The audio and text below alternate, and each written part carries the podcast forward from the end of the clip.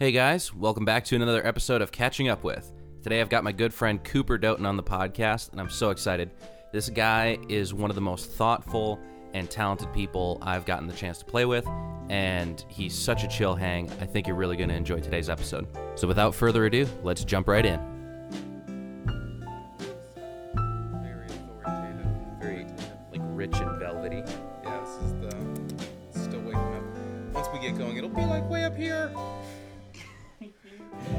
Bork bork.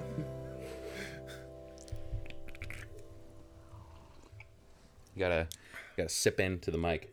Oh yeah, we got to get. This is our. It's our ASMR podcast with lots of great sound effects. Oh, that's good. I'm practiced. I've been practicing. Dude, that's home. good stuff right there. Sweet. On subject of like stuff to actually talk about, um, the first thing I was interested in is the tour that you went on a while back. Oh yeah. Uh, because I saw you, I saw you like quite a bit before then, and then afterwards I didn't see you very much. So first off, who did you tour with? Yeah, I that we met uh, shortly before I went on my first tour, and I ended up doing like three tours over the course of that like six month period. Yeah. And two of those were with Bad Bad Hats, and I think maybe that's what you were mm-hmm. Yeah, referring to. because I, the one that I'm thinking of is like you had just gotten married and then you went off on tour. Was that it? Yeah, I got I got married, and then ten days later went on a tour. I was Yeah. hey, I love you. Goodbye for three weeks. See ya.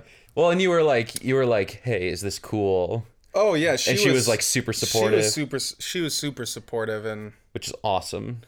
I mean, it's yeah, it's incredible. I was like, when I was when they when Bad Bad Hats asked me to do it, um, that was probably like a month, maybe a month and a half before our wedding. It might have been in like late August or early September. and I remember thinking, "There's like no way," because like that's obviously like I was like this when I was asking, like, "This is off the table, right? This is not gonna happen." and she was more gung ho about like you should totally you should totally do it. Like it, it's a great opportunity, and it's like, oh, okay, like sounds good. Like, oh, okay, cool. Yeah, I mean, I just like you don't anticipate somebody to be, you know, super supportive in that, you know. Yeah, it's a, it's know an un, it's an uncommon like set of circum- circumstances for sure. Mm-hmm. Um, how long how long was that tour? You said you Uh, had like three. I think it was about three weeks. Okay. That one, we went until mid November or something like that. yeah, Yeah. that's cool. How did you meet those guys? Um, I met that band. Uh, it was years ago. It was at a U of M show that I was doing with Ben Noble, uh, another person I play with, and yeah, I met. I was no, excuse me, it wasn't with Ben Noble. It was with Candid Kid, and yeah, it was just like a student union show, and they were also playing, and Haley Bonar was also playing. Now Haley, and uh, so I met them backstage, and we talked for a while about like Mario Kart and Mustang basses and Yeah, whatever. And then like you know, just over the years, ran into them a few times at shows and stuff, and yeah, um, I became uh, also good friends with the drummer Con Davison, and uh, so yeah, it was just kind of like time and Yeah. being being in a scene and getting Yeah. to know people. one of the most recent things that I've like sort of really tried to put a pin in, like every now and then when I hear people say certain things, I'm like, I should take some time to like really like reflect on this. Mm-hmm. But Rob Rob said something a while back on his Instagram where he was like, if he could go back in time and tell himself something from like 15 years ago, it would be focus on your relationships. Like Oh, yeah. as a musician, Totally.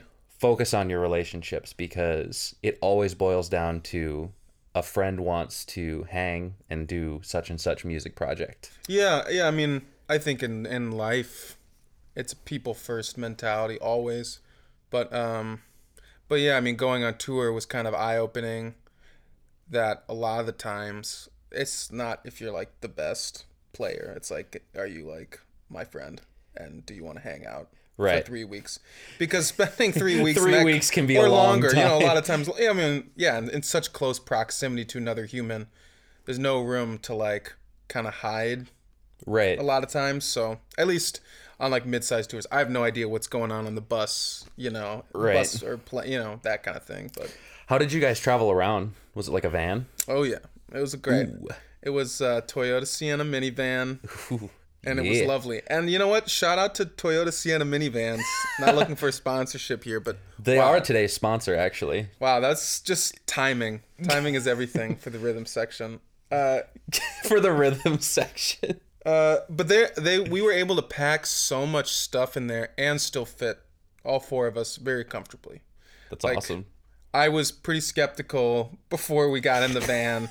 I was like, I don't know, because I'm a big, you know, I'm like six four for the. I mean, you can't see me on this podcast, so you should, I'm gonna describe myself.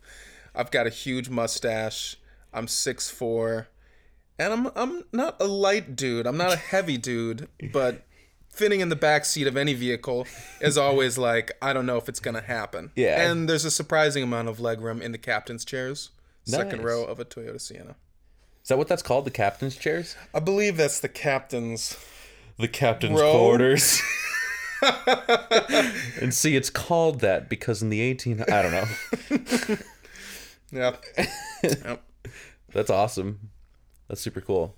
So you got to go on tour. You got to do some like some pretty cool shows. Was that, if I remember right, that was like down south?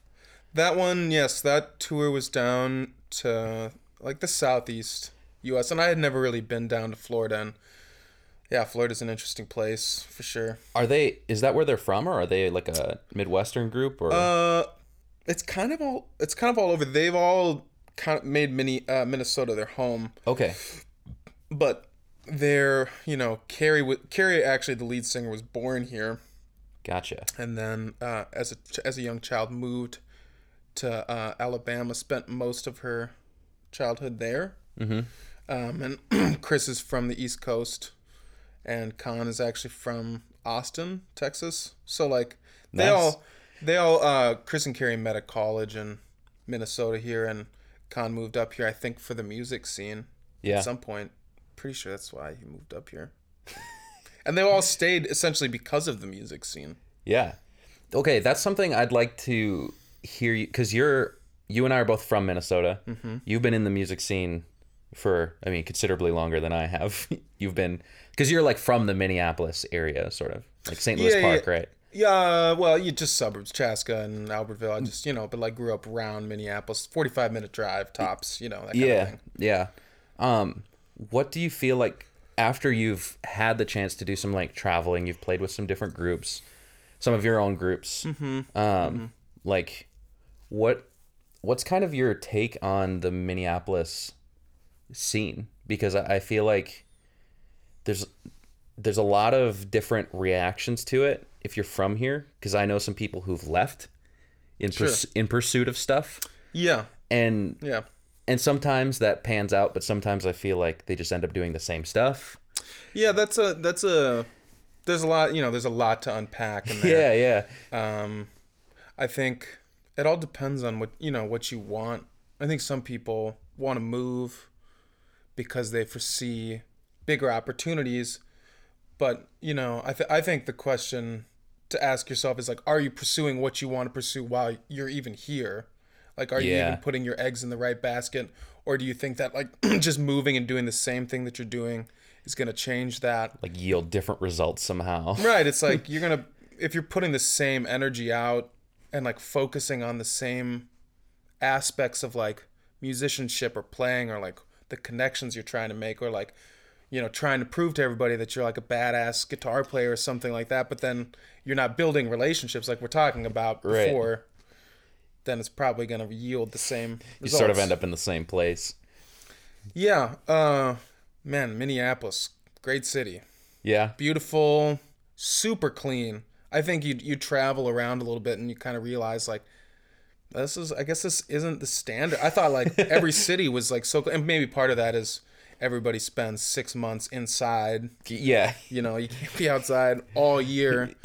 But it is it's a really clean and beautiful place to live and and uh yeah, it has a unique arts and music scene. I think part of that is the result of uh, cost of living being as low as it is. It's like people are able to do more of that. yeah it's more sustainable Yeah, yeah, totally. which you know that's kind of like um, pro and con. It's like that's great, but then it doesn't also make people, you know, like people who live in New York. It's like you gotta go hundred percent. Like you gotta take it really seriously Yeah, to do it. that's something I feel like that's an aspect to it where if somebody packs up the car and they move to like Nashville or New York or LA, it's like you're putting like everything on the table because Yeah. it's like I mean it's a gamble. It, it's a gamble in any case because you can be the best at what you do and it's still a matter of like meeting people and circumstances and things like that. But there there's some like an interesting aspect of like having to just like survive, you know? Like Yeah. you've got to just make it work, you know? Mm-hmm.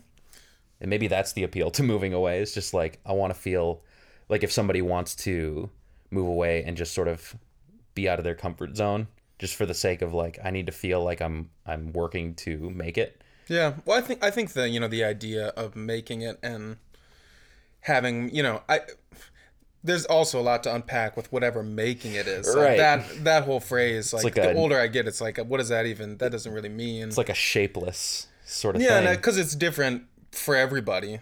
Exactly. And like you know, going back to like why your motivation for moving or getting in is like that's that's an important question to continue to ask. I don't think you're ever gonna find the right, you know, like your answer. May, some people do. I'm not that way. Right, because that's the thing too. Is like even though it's not only uh, success or like making it or arriving, whatever it's called. Even though that looks different for everybody, it's not just that, but it continues to look different to the individual. Right. Once you get to that place where you're like, I've always wanted to do this, that moment of satisfaction is so small. Yeah. It's tiny. You cross it off your list, and then you just If have you to. made if you made a list, if you're the type A creative who Right, right. decided that they were going to make a list of their dreams, which I tried, I maybe got like two down, and then I forgot. I have no idea where that list is. yeah.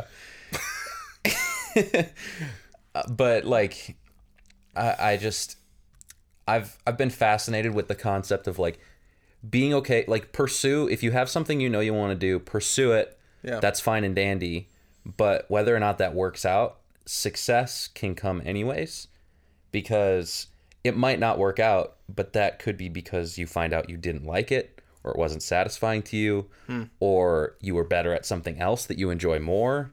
I just feel like because I used to define success or like I don't know, even like day to day successes as just like being the best at doing what I do, and uh, it's just like that's such a one dimensional way of thinking. Oh yeah, super, super one dimensional. There's so many And more re- aspects. Well, you realize two things. One, it's like one dimensional, and two, there are a million other guys that have that exact same singular dimensionality approach to what it is to like doing your thing. Right. And so, like, why, you know, I think why try to, I think it's noble to pursue something and try and be great at it. But Yeah. also, why try to do the same thing that everybody else is already doing? Yeah, I think to find to to bank everything on like this has to go how I planned mm-hmm. is is where it gets is where it gets sort of dangerous. You know, that's where it gets like I've definitely had cycles of like getting burned out because it's like this didn't go how I planned and I gave it my best effort. Mm-hmm. And it's like, well, part of that is just like it's life, but also you can choose to look at it in a different way of like, okay, well, what did this yield? And how can I pursue those opportunities? Oh yeah, man. I mean, that's that's just that's the perfect way to go about life. Yeah. You know. because I'm sure like you and I I've had I had the similar conversation with Ian where it's just like some of his best opportunities came from doing things that he was like he's like yeah I'm having fun doing this or like I enjoy doing this but this isn't necessarily what I would consider a dream scenario Right. but you you take your opportunities and you have fun with it you give it your best and man. they just yield more opportunities Yeah. and you always have options i feel like just being true to what you do brings you closer to those opportunities that you And I would think enjoy you know, I, I think that it also says something about the person who shows up and like really does a great job at the thing that like wasn't their dream scenario or like maybe they're like going into it with like a little bit of a chip on their shoulder and they like don't have to tell anybody about that Yeah. but they can Yeah. like go into that situation really own it and still do what they do super well and people you know people respond to that and like realizing that it's more than just the music it's not you know music's like the you know important but it's the people man come on Yeah. it's like yeah. if you show up and have like a terrible attitude no one's gonna want to hang right. and you're not gonna you're not gonna call for the thing not to say that that's it's not a binary like that but Right, right. But I feel like I feel like other people notice that too. Like if the band isn't close or like not even necessarily close, like if they're not getting along, I feel like that sort of stuff translates. Mm. And you just I don't know. The cuz we both play at church and the best scenarios at church that I've had are where the band is like having a great hang. Mm-hmm. You know, the weekend is just like it's just a fun time first and foremost. The music is automatic and you all just have a good time on stage. But it's like if nobody's interested in being fun to hang around, that's It just gone. it is it is funny that it's like the more that we're like hanging out with one another and we hear one another in conversation that we tend to like hear each other on stage and tap into something that's bigger than just like oh we're like playing music together it's like that's when we access like a spiritual dimension in music which i think is possible outside of a church yeah. I totally agree. I've never heard somebody like put words to that.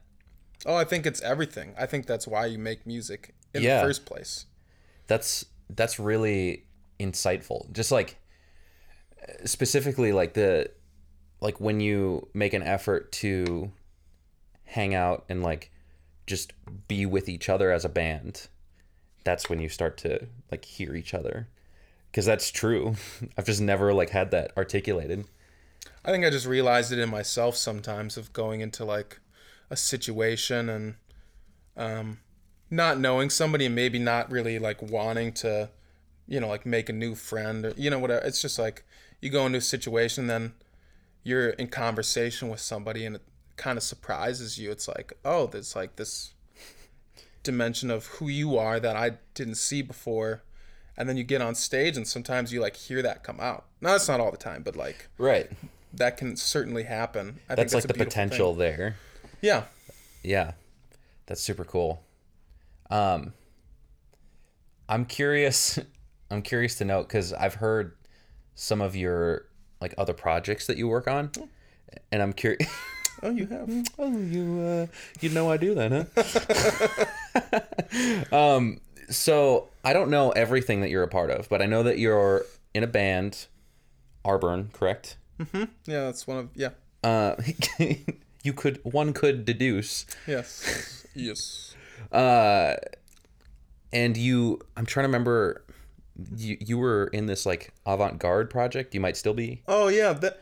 I don't think that uh, Eric's released anything. It's uh, a a band called Fake Accent, and it's um love that name yeah, yeah, it's cool. Uh, but Eric uh, is the bass player for Happy Apple, and he's a personal like musical hero of mine, and asked me to play bass in his in his band. And it's like, of course, I would absolutely love to do that. And it's just, yeah, it's been like a slow process. We recorded last year. I don't know what his plan entirely is with coming out with that stuff, but that's like a really cool project in terms of, you know, pushing uh, your own limitations about what music can be and like how to listen and or like be a constant you know a lot of the times Yeah. the bass in that band is like the the almost like the metronome for something it's like everybody else gets to play around me while i'm like holding down a groove in seven and it's just got to be like right there it's like i've got to zone out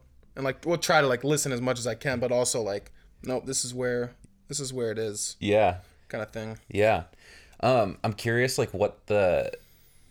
Yeah, that that whole dynamic is just fascinating to me because I've never.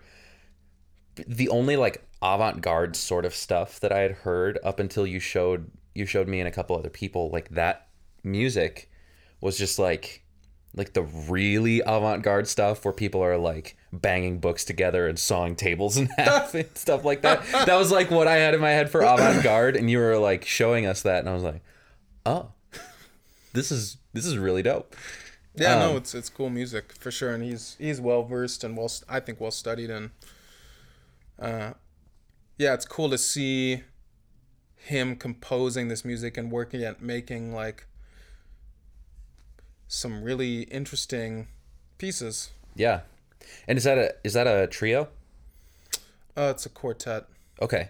so it's uh, bass, saxophone, guitar, and drums usually. But he's got Eric's got a bunch of little toys. He'll play like a little Casio keyboard. He's got a drum machine that he'll play around with. He's doing like so much stuff. He's bringing like two amps to the show. It's a lot. That's awesome. That's cool though. It's like the mad scientist sort of vibe. Yeah, he's. well, I think you know when you're, and you probably understand this when you're when you're the person making the project. It's just a completely different thing.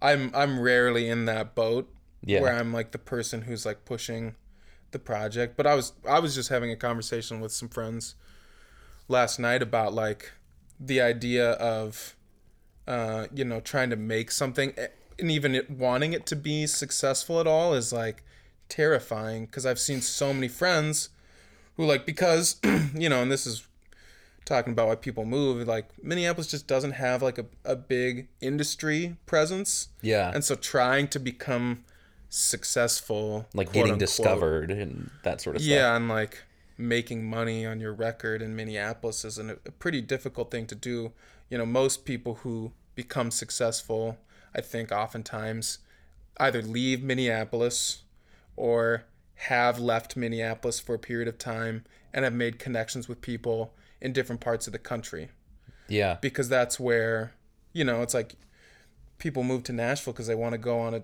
on a bus tour and it's mm-hmm. like yeah you can absolutely do that It's like move to where it is right exactly rather than like fighting against your geography. totally Yeah, I get that. I get that. I think I'm I'm also interested because I, I was talking with JD about like how social media has affected the music like the industry side of things. And I'm curious if it'll ever get to the point where I mean, I feel like it won't, but we're just seeing more opportunities come from like so and so got discovered on Instagram. that's crazy I've never even heard I mean besides like the um um like a almost like a circus it's like this this is crazy because it's a five year old who can play bass better than me it's Right- like right. or like can shred faster than me it's like that's you know and he's got a mil you know five million followers because it's crazy And nobody would have n- ever known about him right 10 years ago. without social media or YouTube or something like that. Right. I think there are lots of those things. I've I don't know, I'm kind of I'm maybe more in the dark on that stuff out of personal preference yeah. as to like but I've never heard of anybody like oh they got on tour because of their social media account Yeah. or like that's the sole reason they were Yeah. discovered because of it. Yeah. Yeah. I think I think the argument that I've often heard is like people will go and immediately check.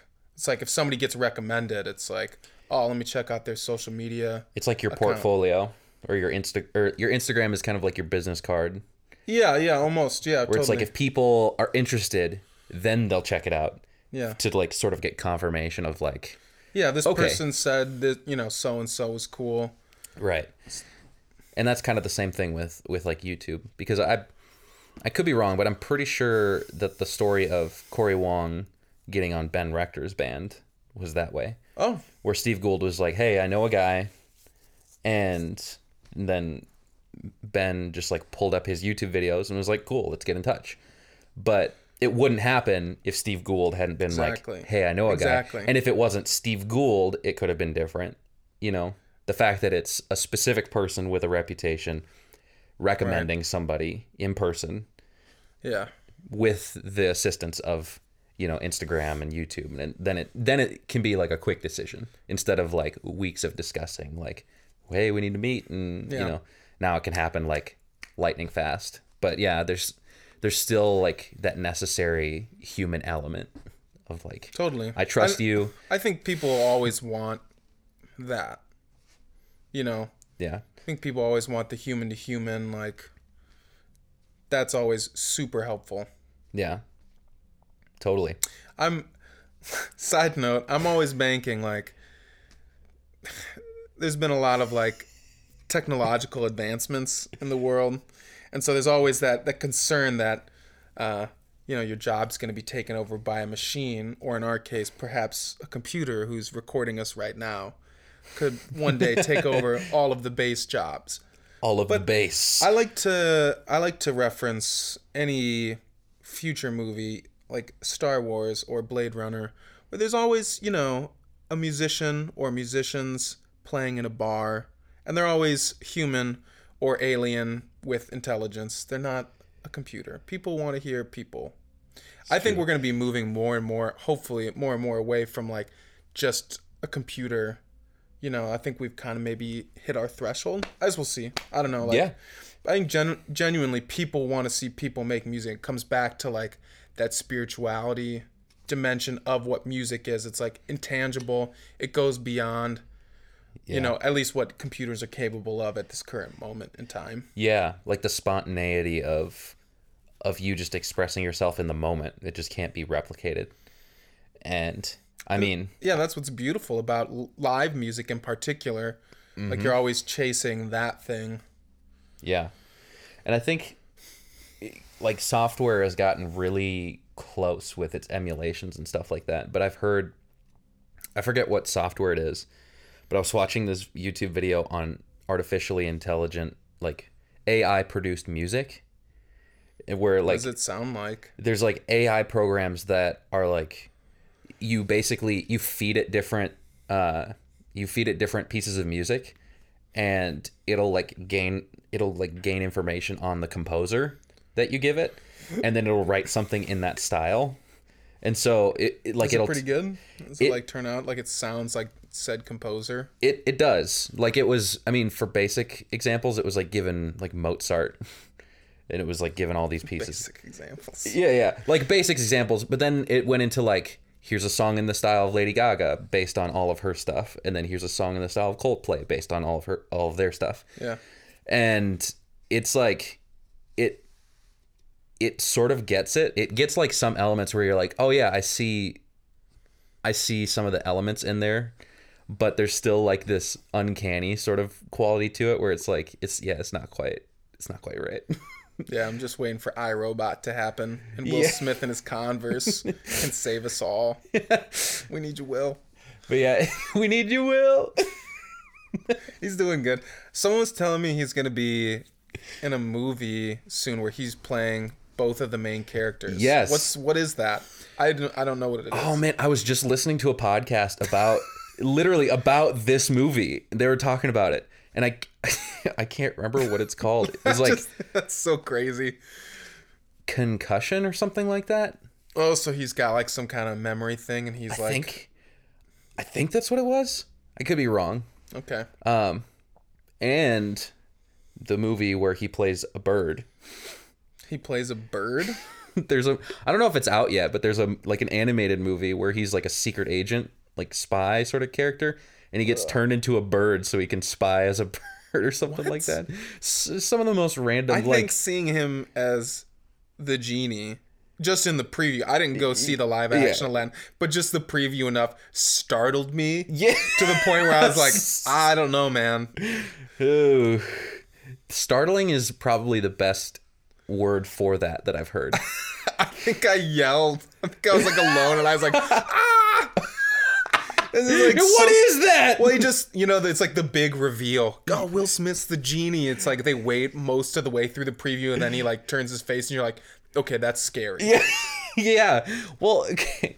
This is like I again, I was I was listening to some reviews and they mentioned the Aladdin movie and they were like I feel like this offends somebody.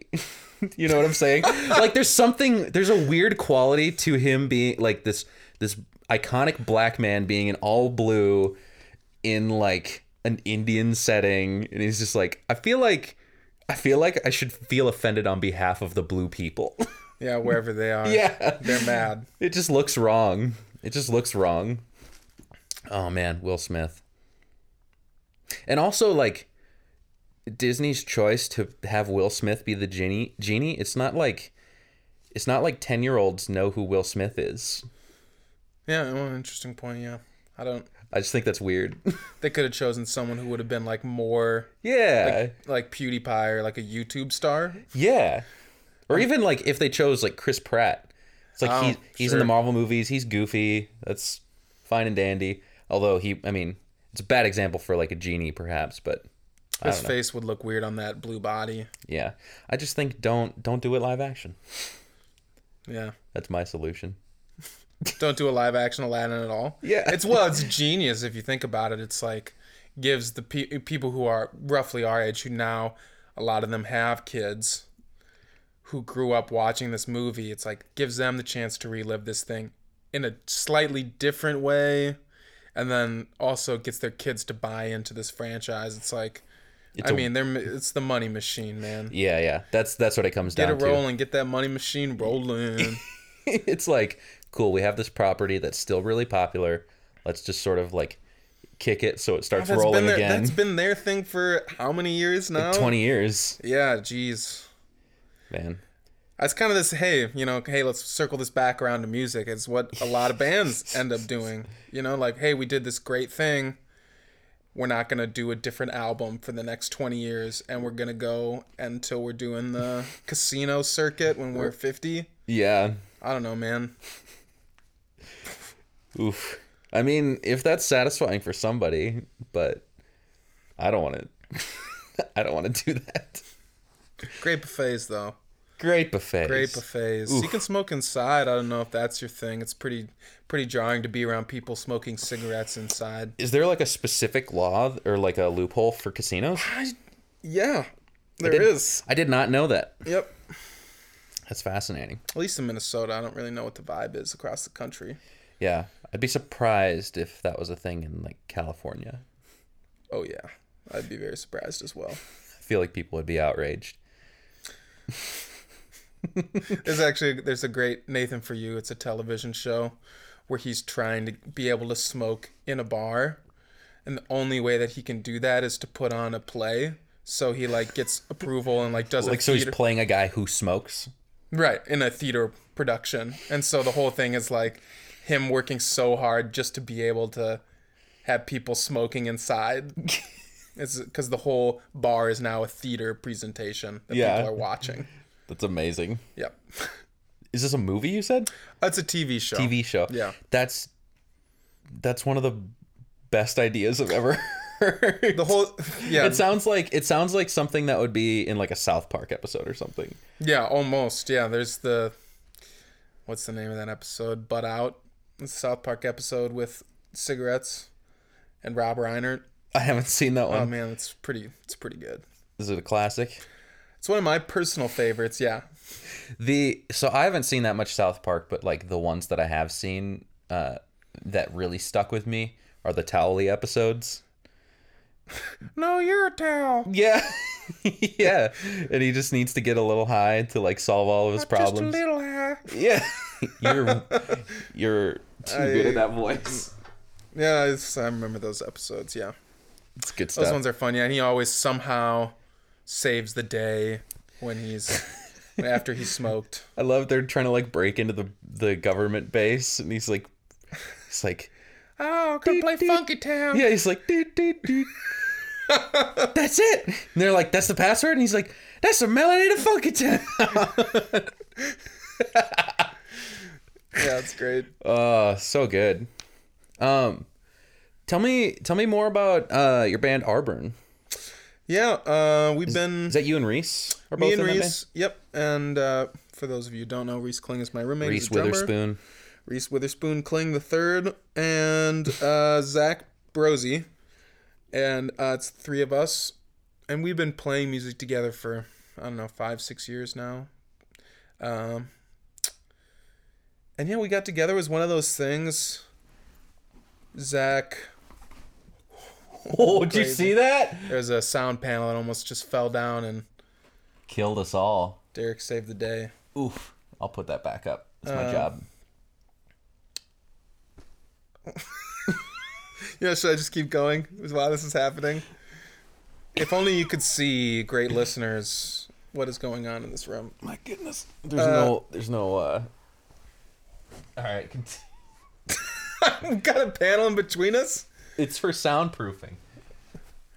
Uh, I don't know how I'm gonna recover. I gotta I gotta refocus in here.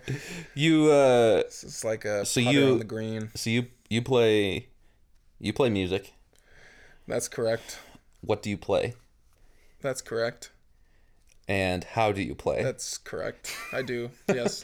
Mm, Uh, yes. No, it's yeah, it's the three of us. This is just uh, w- oh, it was one of those things. The first time that we got together and Zach had a song, um, it's called Breezy. It's on our first EP, and he EP like easy. oh yo Oh.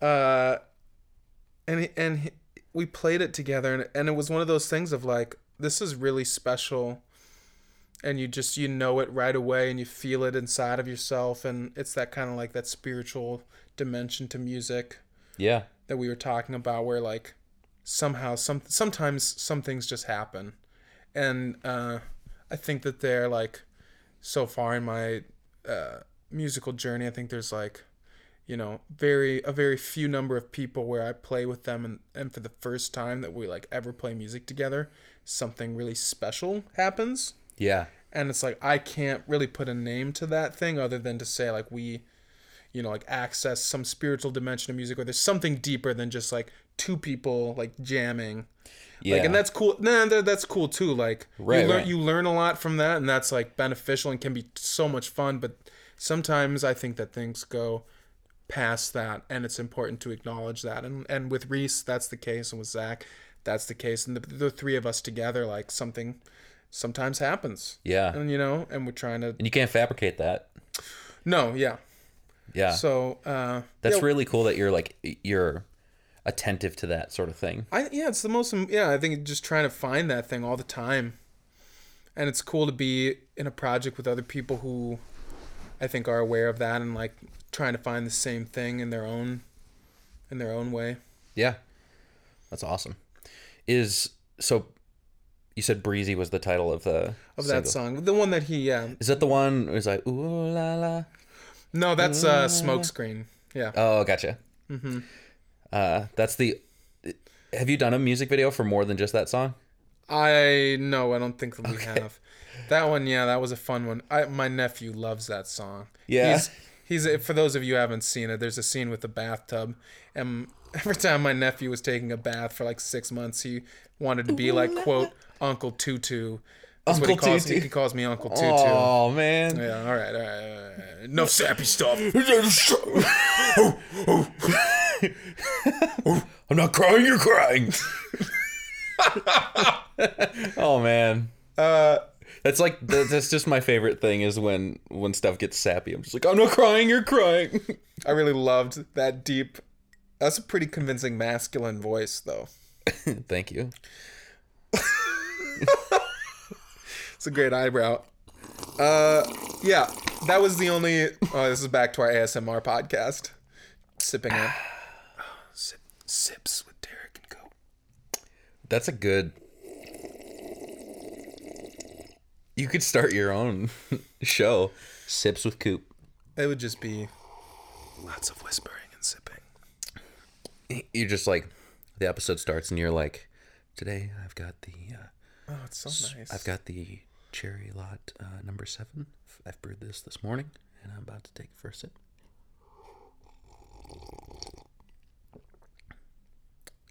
Oh, that's good. And we hope all of you that have fallen asleep at the wheel have not crashed your car.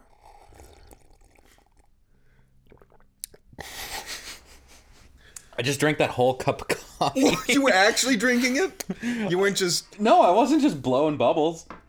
Wow. I'm committed. I got I got taken to a place there. I was very relaxed. okay, this is random. You mentioned Mario Kart. Oh, love it. N64 version. I was about to ask. Till I die. Ride or die, man. Ride or die. That's kind of the version. I didn't grow up with one, but I in college, uh, we had one in our dorm room, and it was, yeah, something I just loved. loved to play. It's a great console. I ended up senior year punching a hole in a friend's wall. Sorry, Peter, because we were racing and he wasn't allowed to. He wasn't allowed to yell because he is a yeller, and so at the end of the race, he let it all out after he barely beat me, and he got in my face, and then I punched a hole in a wall. it was a different time. I get pretty heated with Mario Kart. I don't mess around, man. I can't imagine you getting like pumped up enough to just punch a hole in the wall. Yeah, I know it's a different time, man. Different time of life. Where uh where did you go to school? Went to Bethel University in Arden Hills, Minnesota. Arden Hills. Nice. Uh when when was that?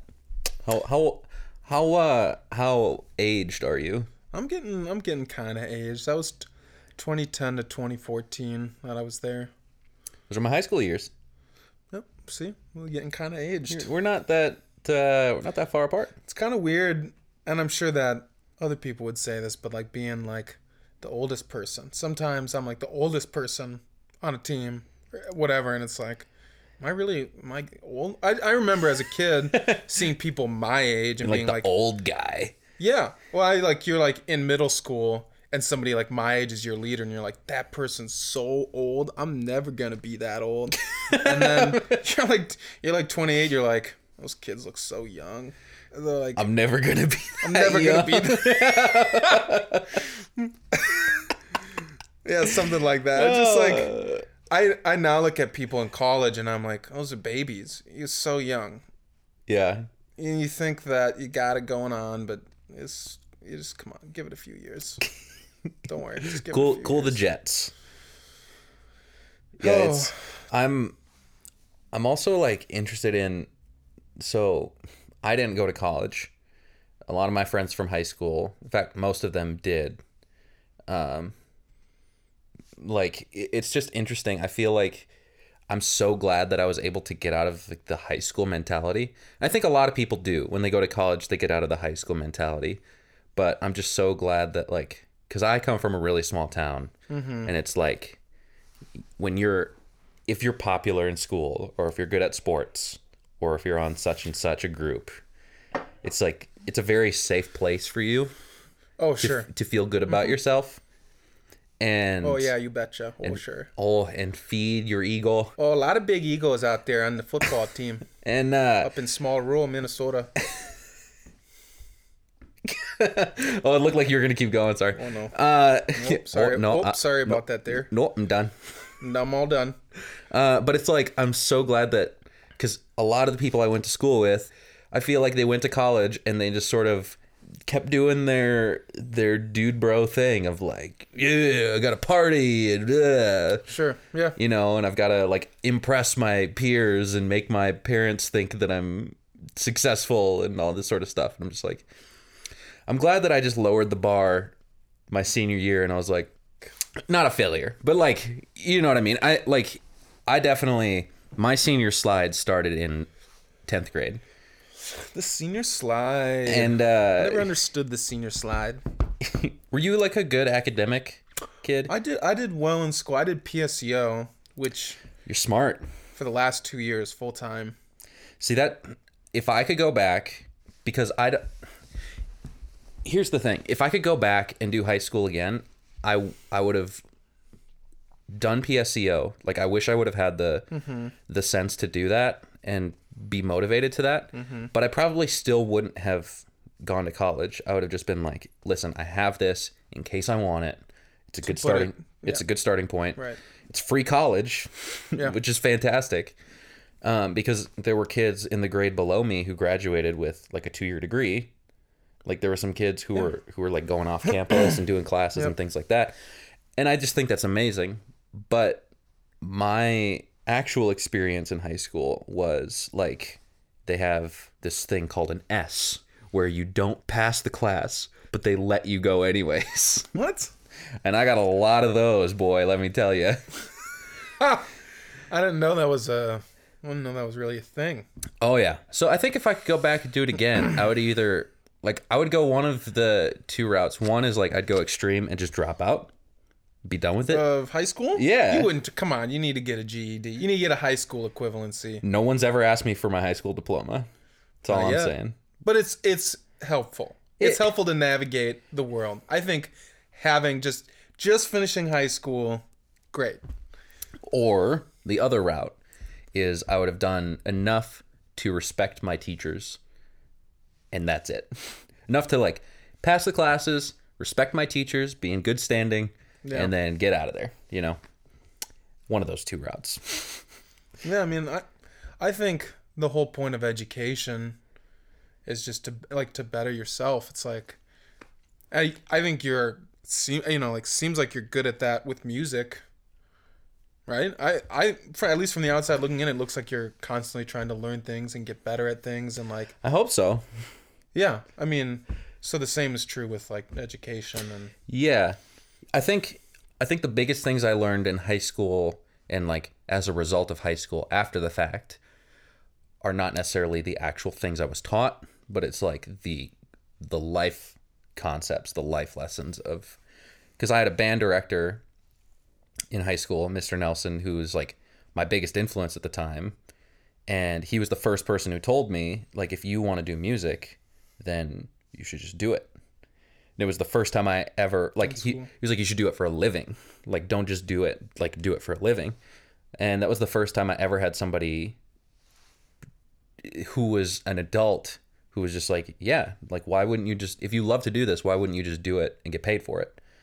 And um, you know, and just different things like that were life lessons of like, oh, the teacher doesn't necessarily want me to because I think you just learn a lot about people in high school. Like there there are teachers who are great at what they do and they're like, all I care is that you learn something. Mm-hmm. And that's that's the most important thing. And then there are some teachers who are like, I don't care what you do. I just need a five paragraph essay that looks right. Mm-hmm. And then you just play the game. And so it, kind of teaches you how like the the workplace sort of the the spectrum of different attitudes towards life are where it's like Oh, yeah, totally. listen i don't i don't care the quality of what you're giving me i just need you to hit the right beats I'm here. I'm here. Clock in and clock out. Just do the thing. Yeah. Just do the thing and get it done with. but then but then i had like some seriously passionate teachers who are like i'm not gonna let you fail because th- like this what i do is i help kids learn it's what you do and what's and what's like more inspiring? It's the latter. It's like that teacher, that person in your life is far is far more inspiring, and um, to be around that person helps bring you life, which I think is the sign that that's a healthy thing, a healthy behavior. Absolutely. Absolutely. But man, we got off on a tangent there about high school. Yeah, dude, high school sucks. Whatever, dude. Oh, yeah, yeah. That's why I went down that rabbit hole was just like I'm glad that at the place in my life cuz I'm I'm 23 now. I'm glad that I I feel like at this point I've been in a new place of a new stage of life for a while where the mentality of high school and impressing peers and getting satisfaction from like impressing people mm-hmm. is like starting to fade away Yeah, and it's just it's just like man if i could if i could have understood that as a teenager that would have been such a game changer you know yeah. because Uh, it's it's so taxing to like impress people Yeah. and get your energy from that Yeah, I think that that realization comes for everybody at a different time. But it's an important. It's a definitely an important thing to know yeah because that's not gonna. That's not sustainable at all. yeah Yeah, do it for you, not because anybody else has said, "Hey, Derek, do a podcast that's about something that you find interesting or about investing in people." You just decided to do that. Right, right. It's it's one of those things where it's like this this doesn't yield uh like praise. Like I mean, obviously there I've had some people who are like I really like the first episode of the podcast. I like what you're doing. You know, keep it up, but it's it's like I'm I realize that I get more satisfaction out of conversations, interesting conversations, and being able to share experiences with people and so the podcast is like just a means to do that mm-hmm. and i get satisfaction out of like if people like the podcast then i'm like cool that means you got something out of it. And that to me is more satisfying than you saying that you like what we talked about or you like how we talked you know? It- yeah. So and yeah and that's just a result of of me realizing that after a while i'm like okay i i just want to do my thing because that makes me happier. That's a really important thing. I think something that I I'm still, you know, trying to be aware of all the time, but something I think that I picked up around the same time. It's just like what do you what do you really like about something and and taking time to reflect or meditate or whatever on trying to figure out what that is and then abstracting that thing and then looking for it in other things yeah or whatever like just really honing in on on what you enjoy about something. I think that like is helpful for you know making music or making you know creating a life yeah. with somebody else or totally. that kind of stuff. I'm not crying you're crying. I'm not crying. You're crying. man. Yeah, I think I think that that's something that um, uh, Jasper has said to me a couple times that I really that's kind of stuck with me. He's like at a very early age, I was I was good at like picking out things from records, like learning them things that I like really liked, yeah and then like identifying that thing and being able to apply it to other things. And that's kind of that's an interesting concept to me. It's like you can do that with anything. It's like, oh, I really like the way major 7 chords sound, so like does that sound cool here? Yeah. Yeah, I it's interesting that you bring that up because that's like my favorite thing about Jasper is the fact that his his whole mentality is when he hears something he likes or he hears something that's cool, he almost never is like what are the settings, what's the instrument, that sort of stuff. It's like he's interested in the inspiration of that sound. You mm-hmm. know, because that is like that's how you unlock the ability to take that with you and replicate that for yourself is is like tapping into the inspiration behind it instead of like well these are the settings on my distortion pedal and this is the delay pedal I was using Yeah, but that and didn't- like I ran through this preamp and this sort of stuff but it's like Which like guys guys will do that, but like yeah. It's like I think need when they're in the it's like- studio? it's like what tone did you use? And even like that question you can answer differently. It's like what tone did you use? You can I feel like Jasper's answer to that question could be like, well, I was looking for a sound that was kind of like a sitar, you know, or a sound that was kind of just like you know, it, it could be talking about like the room that the sound is coming from, Mm-hmm, you know, and things like that. Like just spaces and textures and colors that are inspiring that sound rather than numbers and like metrics. Right, which comes, you know, back it's like being aware of what you like is so important for that, Yeah. for all of that. Yeah. And I think for him it's like and and I've as I've tried to adopt that for myself, I've noticed like, oh, well, okay, searching and being aware of like possible sounds and textures is so much more creatively interesting than being like, well, what happens if I turn the dial to this number instead? You know, how does that affect the sound? Oh yeah, you have I mean, It's like I'm not a scientist. Well, yeah, I mean, I think some people operate that way, and Yeah. that, and that's fine too. I, you know, but thinking at a certain point after you've like studied and and tried to be, become proficient at whatever you do, um, thinking in a conceptual manner is going to be the approach. yeah. It's like, how do I make this sound like a dog barking? Or like, right. how do I it, how do I take the color blue and put it into this? Yeah. That's deep. You know, like asking yourself those questions. Yeah. Yeah, I think that's another and another side of that too is like after a while if you've spent enough time around the tools and the equipment and the gear, you you don't even need to ask yourself those sort of measurement questions anymore. You just after a while your gear should become an extension of you and your instrument. You know, so you should just know to do the the things by muscle memory a little bit hmm. to get a certain sound and it should just be about getting that sound instead of hmm. instead of doing the right things. But yeah, the quote unquote right things. Yeah, I haven't heard that before. That's it's a good way to think about it. Hmm, I'm out of coffee, otherwise I'd be sipping as well. I'm almost done. Hold on. Mm. Yeah, I mean the gear sh- the gear should never like be getting in the way. I think it's yeah, I like I like the idea of like you're not trying to get the right sound. You're trying to get whatever sound is in your head and your ability to manipulate the gear in a way that provides a pathway for you to do that. That's the that's kind of the thing. Yeah. It's like the some of my favorite producers that I've worked with have made like some of the gnarliest, weirdest, most terrible sounds. but they work super well in the context of the song Yeah. somehow. It's like perfect for that that moment. Yeah. Yeah.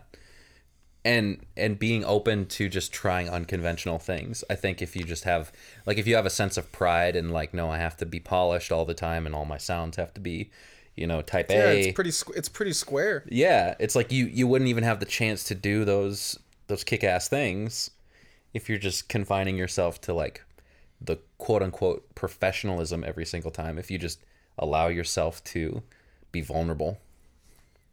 Hmm. Yeah. Yeah, just be vulnerable. It's think I think it's how you get to a place where you're willing to hear someone and they're willing to hear you.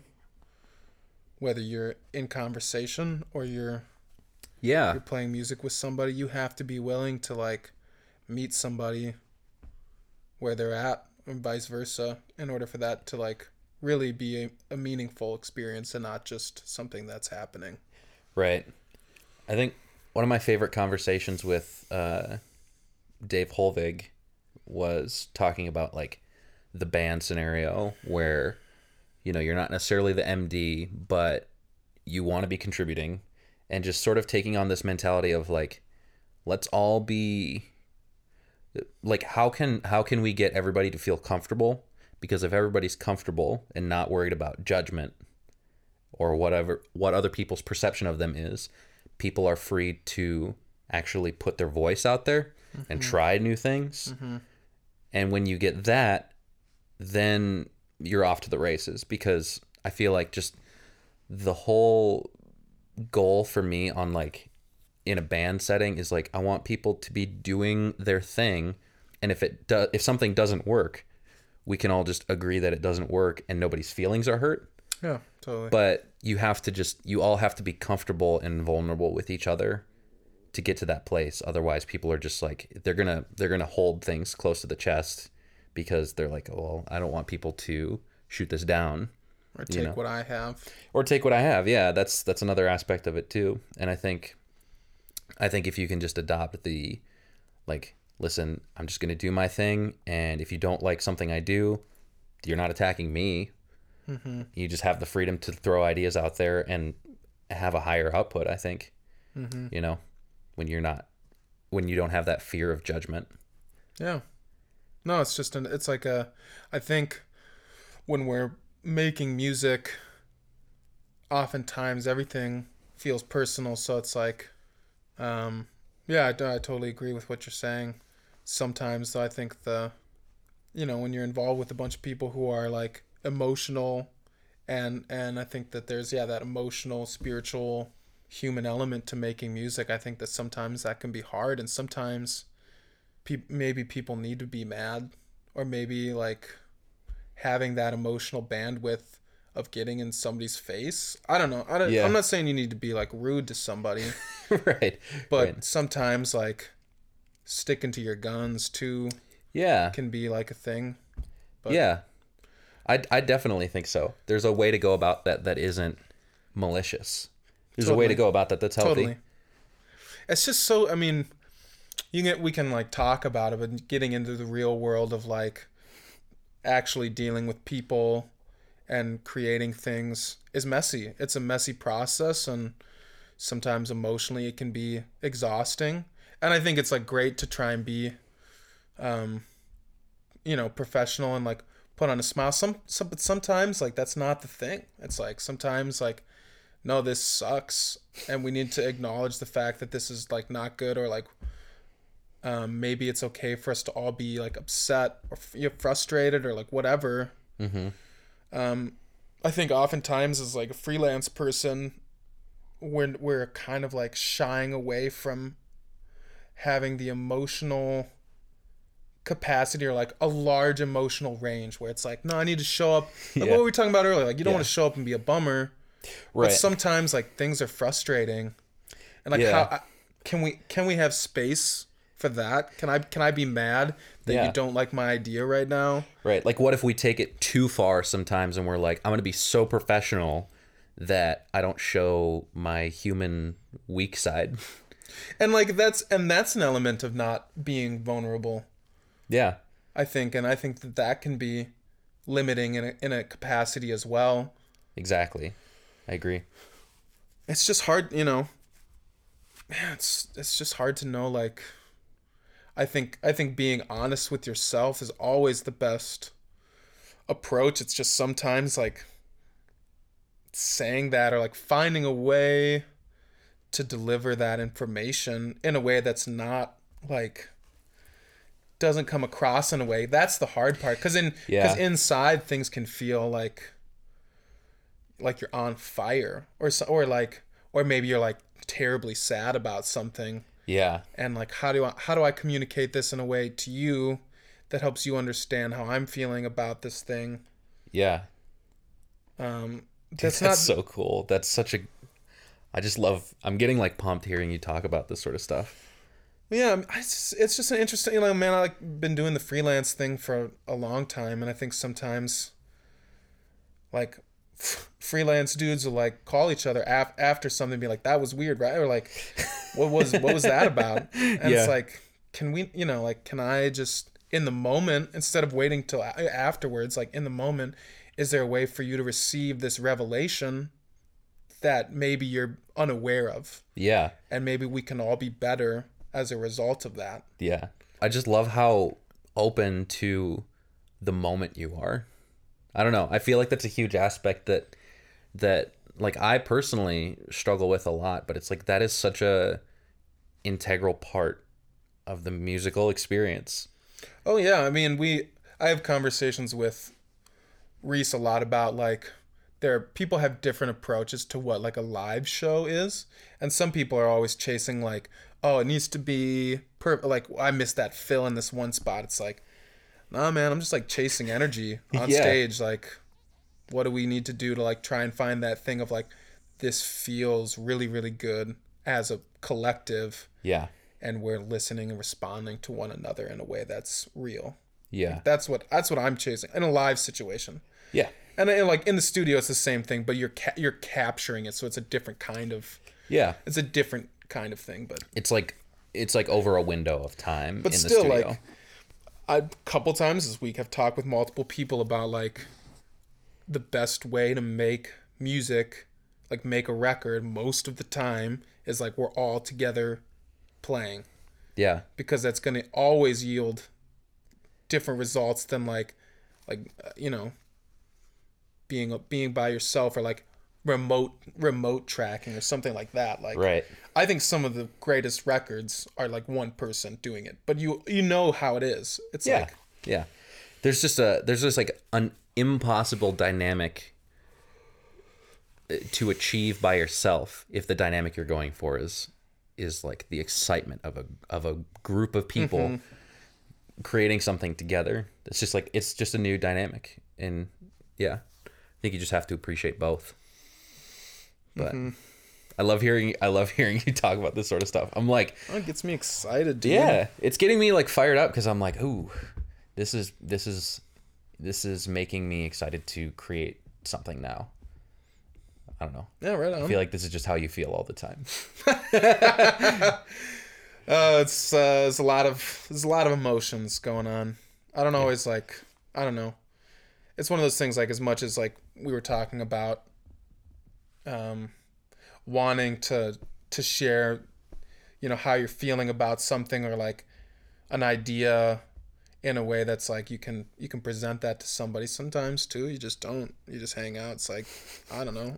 You're not like sometimes you pick up on the fact that they're not gonna understand what you're saying. And it's like at some point instead of trying to like beat a dead horse you're just like all right i'll, do, I'll do that thing. Cool. That's yeah. fine. Right. Right.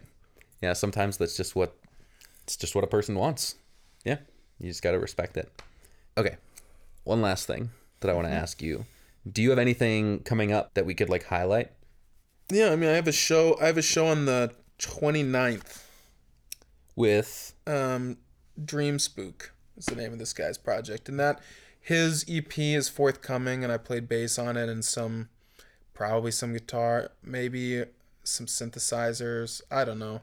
Like you just get in a room and ideas happen, and you're like try and try and make stuff happen, and I think that EP that he's coming out with is super super cool. Really glad to be a part of it, and he was uh, it was a, it was kind of the ideal situation where it's three people in a room making music together. Yeah.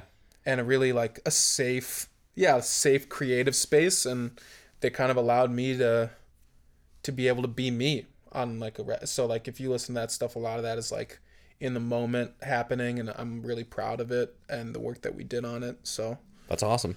yeah that'll be You said coming out you said that's Dream Spook? Mm-hmm. Awesome. The 29th?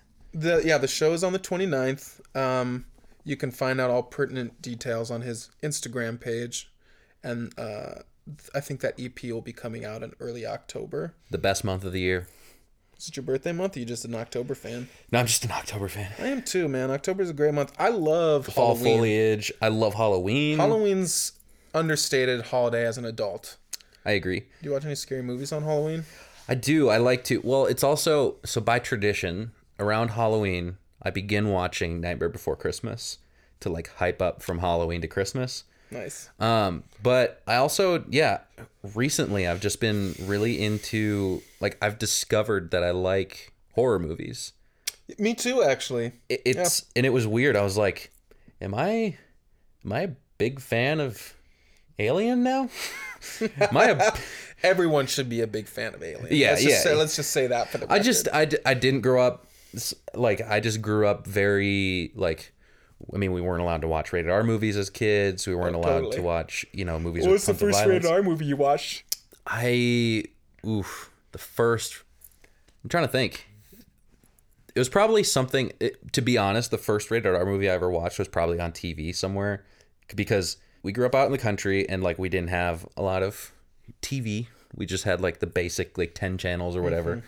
So, but every now and then on like My 29 or Fox or something like that, they would have like movie marathons. So I remember as a kid, there was a Saw marathon.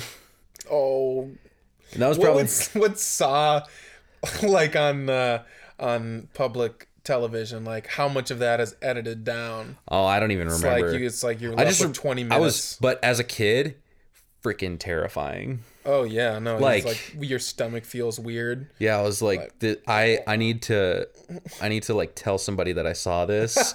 as a kid growing up in like a Christian home, you're like, I need to tell somebody I saw this, so that way I'm going to heaven still. Yeah, I gotta come clean like right now. I'm sweating.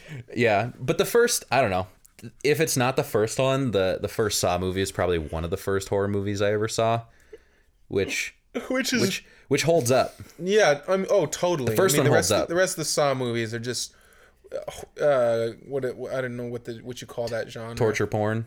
Yeah, that it's that and uh but the first one completely different from the rest of them. Oh yeah, the like the twists in that movie are genuinely good twists, Mm-hmm. and if you if you get the if you get the chance to see that movie without knowing what actually happens, it's it's, the guy, amazing. the main guy is the guy from Princess Bride. Yeah. I mean, how could you not want to see him be tied to a, a pole in a room? right, You know, right.